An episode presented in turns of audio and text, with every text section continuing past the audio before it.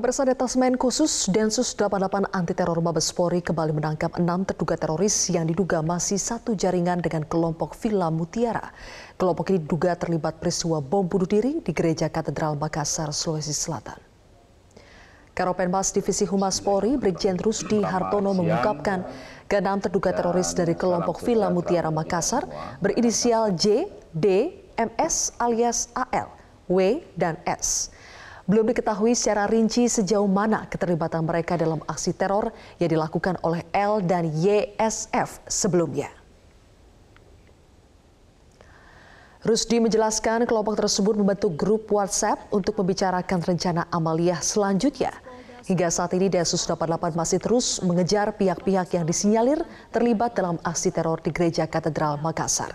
Dari kenap terduga teroris, polisi bita sejumlah barang bukti, satu senapan angin, tujuh buah handphone, serta satu kendaraan roda dua. Adalah kelompok Mutiara, ya. mereka membuat grup WhatsApp, ya. nama grup tersebut itu Batalion Iman, ya. Di mana dalam komunikasi dalam grup WhatsApp tersebut mereka membicarakan tentang rencana-rencana amalia selanjutnya dan juga dalam grup WhatsApp tersebut mereka mempraktekkan bagaimana membuat atau merakit bahan peledak. Ya. Mereka diamankan di sekitar Makassar dan juga ada satu orang inisial D yang diamankan di Kabupaten Goa. Pemirsa isu reshuffle kabinet santer terdengar belakangan ini. Terkait hal tersebut, tenaga ahli utama KSP Ali Mohtar Ngabalin mengatakan Presiden Joko Widodo akan mengambil keputusan reshuffle dalam waktu dekat ini. Hal tersebut disampaikan tenaga ahli utama KSP Ali Mohtar Ngabalin melalui rilis virtual yang diterima pada jurnalis Istana. Menurut Ali Mohtar Ngabalin, reshuffle kabinet bisa saja dilakukan pekan ini. Namun keputusan tersebut kembali lagi kepada Presiden Jokowi yang memiliki hak prerogatif. Menurut Gabalin, Jokowi adalah sosok yang kerap mengambil keputusan dengan cepat dan tepat. Sehingga ketika surat perubahan nomenklatur kementerian sudah disetujui DPR, maka diprediksi dalam waktu dekat reshuffle bakal dilakukan Presiden Jokowi.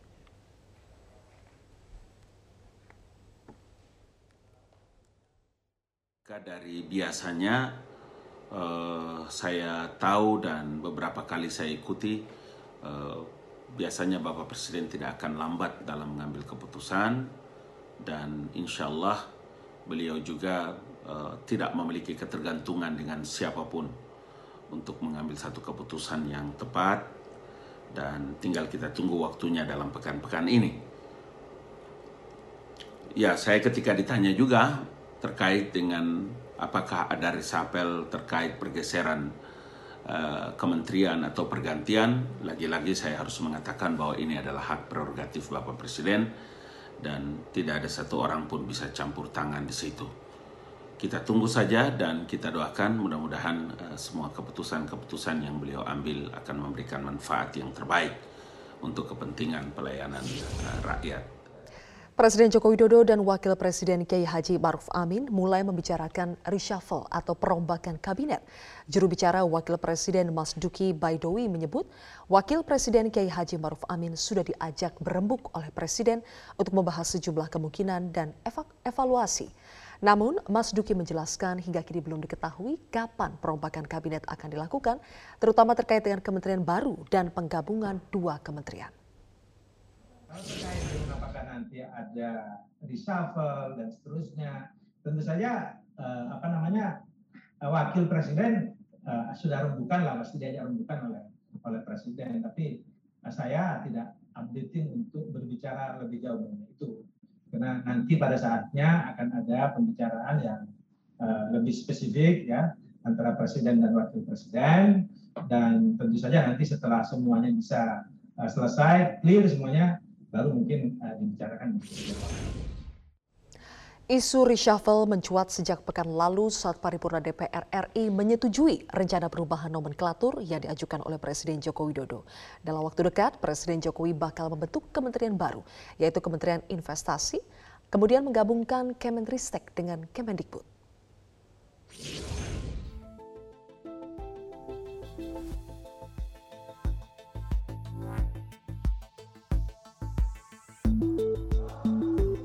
Dalam rapat paripurna penutupan sidang 4 tahun 2020-2021, anggota Dewan Perwakilan Rakyat menyetujui usulan Presiden Joko Widodo tentang pembentukan Kementerian Investasi. Selain itu, DPR juga menyetujui tentang penggabungan Kemendikbud dan Kemenristek. Penggabungan sebagian tugas dan fungsi Kementerian Riset dan Teknologi ke Kementerian Pendidikan dan Kebudayaan sehingga menjadi Kementerian Pendidikan, Kebudayaan, Riset, dan Teknologi. B. Pembentukan Kementerian Investasi untuk meningkatkan investasi dan penciptaan lapangan pekerjaan dilanjutkan dengan pengambilan keputusan. Selanjutnya kami selaku pimpinan rapat akan menanyakan kepada sidang dewan yang terhormat, apakah hasil keputusan rapat badan musyawarah pengganti rapat konsultasi dapat terhadap pertimbangan penggabungan dan pembentukan kementerian dapat disetujui? Terima kasih. Penggabungan Kemendikbud dan Kemenristek menjadi Kemendikbud dan Ristek sebenarnya cukup mengejutkan. Di awal periode pertama pemerintahan, Jokowi membentuk pos Kemendikbud dan Kemenristek Dikti. Saat itu, Mendikbud adalah Anies Baswedan, sementara Menristek Dikti adalah M. Nasir. Namun di periode keduanya, Jokowi kembali menggabungkan fungsi Dikti ke Kemendikbud. Nadiem Makarim ditunjuk sebagai Mendikbud. Sementara Kemenristek tetap menjadi sebuah kementerian, namun ada badan baru berupa Badan Riset dan Inovasi Nasional yang melekat kementeriannya menjadi Kemenristek sekaligus BRIN. Belum jelas bagaimana nasib BRIN setelah ada penggabungan ini. Apakah digabung di bawah Kemendikbud dan Ristek atau menjadi badan tersendiri? Belum jelas pula bagaimana nasib Bambang Brojonegoro selanjutnya. Dengan kondisi yang berubah itu, bisa saja Presiden Joko Widodo menggunakan hak prerogatifnya untuk kembali merombak kabinet. Tim Liputan, Metro TV. Pasca terjangan badai Seroja di Nusa Tenggara Timur, Gubernur NTT Victor Laiskodat menggunakan helikopter menuju sejumlah pulau terdampak, termasuk di Pulau Saburai Jua. Gubernur melihat kondisi kerusakan sejumlah bangunan pelayanan publik dan meminta untuk segera melakukan upaya penanggulangan bencana. Ketika menggunakan helikopter dari lapangan Angkatan Udara El Tarik Kupang, Gubernur NTT Victor Laiskodat menuju Pulau Sabu dan sejumlah pulau lainnya yang terdampak badai Seroja untuk melihat langsung kondisi wilayah terdampak. Sebagai sebuah kabupaten kepulauan, Sabu Raijua menjadi salah satu wilayah yang terdampak cukup parah akibat terjangan badai Seroja. Dampak badai Seroja ini lebih dari 12.000 bangunan dan fasilitas publik di Kabupaten Sabu Raijua hancur. Gubernur memastikan agar pelayanan publik tetap berjalan dan pembenahan serta perbaikan bangunan dapat segera dilakukan. Selain di Pulau Sabua, Gubernur NTT juga akan melakukan pantauan ke Pulau Sumba dan Pulau Rote. Pasca badai tropis ini di Sabure juga kita lihat bahwa fasilitas pelayanan publik masih terhambat. Dan kita lihat khususnya uh, rumah sakit, terus rumah jabatan dan masyarakat rumah-rumah masyarakat. Dan kita bersyukur di Sabure juga karena masyarakat mengungsi itu sedikit banyak lebih baik memilih tinggal di rumah dan kita harapkan ini mereka akan difasilitasi untuk kebutuhan mereka sehari-hari sambil menunggu perbaikan-perbaikan fasilitas rumah mereka.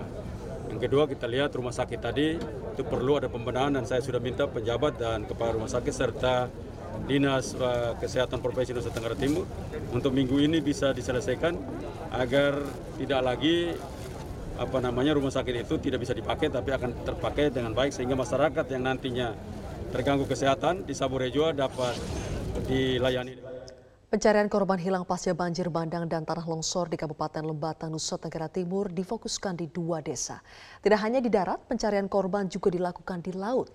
Hingga saat ini pemirsa, 22 korban masih belum ditemukan, sementara masa tanggap darurat akan berakhir 17 April mendatang.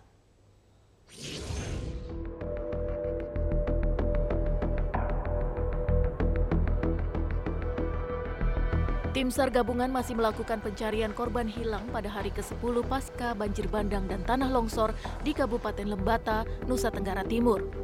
Pencarian dilakukan di dua desa yakni Desa Waimatan dan Desa Amakaka. Selain melakukan pencarian di darat, tim SAR gabungan juga melakukan pencarian di laut. Pencarian di laut menggunakan kapal SAR Maumere dengan menyisir pantai Desa Amakaka, Desa Waimata, dan Desa Tanjung Batu. 46 korban ditemukan meninggal dan 22 orang korban masih dalam pencarian. Demikian. Fokus pencarian hari ini seperti apa nih Pak? Fokus pencarian hari ini kami fokuskan uh, ada dua fokus di darat di daerah uh, Waimatan ya kemudian di daerah Amakaka Tanjung Batu ya kemudian kita fokus juga di perairan di laut ya mulai kemarin kita laksanakan pencarian di laut dengan menggunakan e-rider atau RIB dari Basarnas Sementara itu warga yang terdampak banjir bandang dan tanah longsor akan segera direlokasi. Pemerintah Kabupaten Lembata memiliki dua skema relokasi. Yang pertama, Pemda akan membangunkan rumah untuk warga yang memiliki tanah di wilayah lain. Skema yang kedua, Pemda akan mencari tanah dan membangunkan rumah siap huni untuk warga terdampak. Bupati Lembata rencananya akan mencari tanah di belakang kantor bupati, yakni Desa Lama Hoe Lewoleba dan di wilayah Pelataran Tanjung, Kecamatan Ile AP, Desa Tanjung Batu, dan Desa Manakala. Nah, relokasi kan ada dua skema nih secara personal artinya mereka yang punya lahan di daerah lain itu kita bangun di sana. Nah kemudian bisa juga secara secara kelompok. Nah kalau memang sudah bisa sama sekali ya pemerintah yang harus hadir di tengah-tengah itu. Pemerintah pasti akan siapkan kalau tidak ada. Nah kalau pemerintah yang siapkan itu bukan jadi pilihan lagi sudah kita langsung tentukan. Jadi bisa di luar daripada kecamatan Ilape maupun kecamatan Ilape Timur. Sementara itu, masa tanggap darurat bencana banjir bandang dan tanah longsor di Kabupaten Lembata akan berakhir pada 17 April 2021. Upaya pencarian 22 korban hilang masih terus dilakukan, baik menggunakan alat berat maupun dengan bantuan anjing pelacak. Dari Lembata, Nusa Tenggara Timur, Marcelinus Miteveni, Metro TV. Sebentar.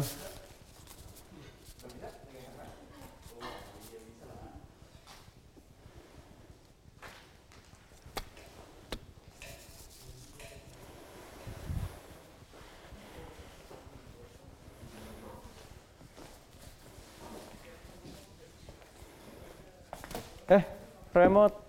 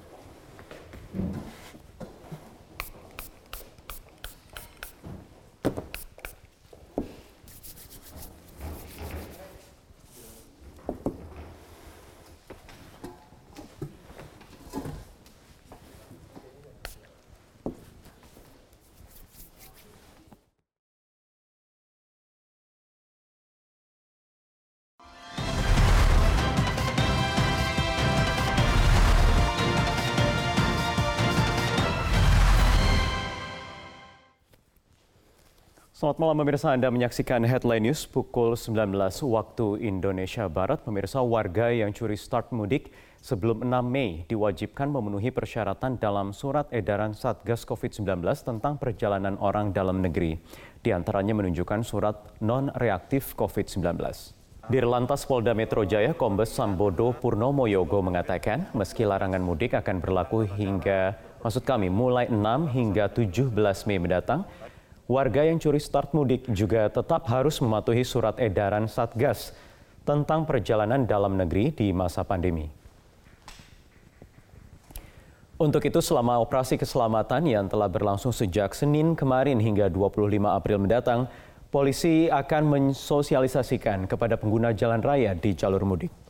Sedangkan saat berlakunya larangan mudik untuk wilayah hukum Polda Metro Jaya akan ada delapan titik utama penyekatan di jalur mudik dan juga terminal bus. Jalur-jalur tikus juga akan ditempatkan personel di pos keamanan selama 24 jam. Bagi yang berpergian sebelum tanggal 6, itu acuannya adalah surat edaran gugus tugas COVID nomor 12. tentang eh, perjalanan dalam negeri di, masa pandemi COVID-19. Itu ada juga ketentuan. Nah, itu nanti sebelum tanggal begitu masuk tanggal 6 yang berlaku adalah surat edaran nomor 13 tentang peniadaan mudik lebaran tahun 2021. Gitu. Kapolri Jenderal Listio Sigit Prabowo meminta Divisi Propam Polri untuk menyelesaikan persoalan anak buahnya yang terjerat narkoba. Kapolri mengultimatum agar anggota yang terjerat narkoba diberi sanksi yang tegas hingga pemecatan. Ada yang melakukan pidana, utamanya narkoba. Kalau memang sudah tidak bisa diperbaiki, kalau sudah tidak bisa dibina, ya sudah binasakan saja. Yang begitu-begitu segera selesaikan. Karena saya pikir kita sebagai penegak hukum yang bertugas melakukan penangkapan pemberantasan terhadap hal seperti itu, tapi di situ rekan-rekan terlibat bilangnya yang begini selesaikan yang depan. Karena masih banyak anggota yang baik yang harus kita lindungi.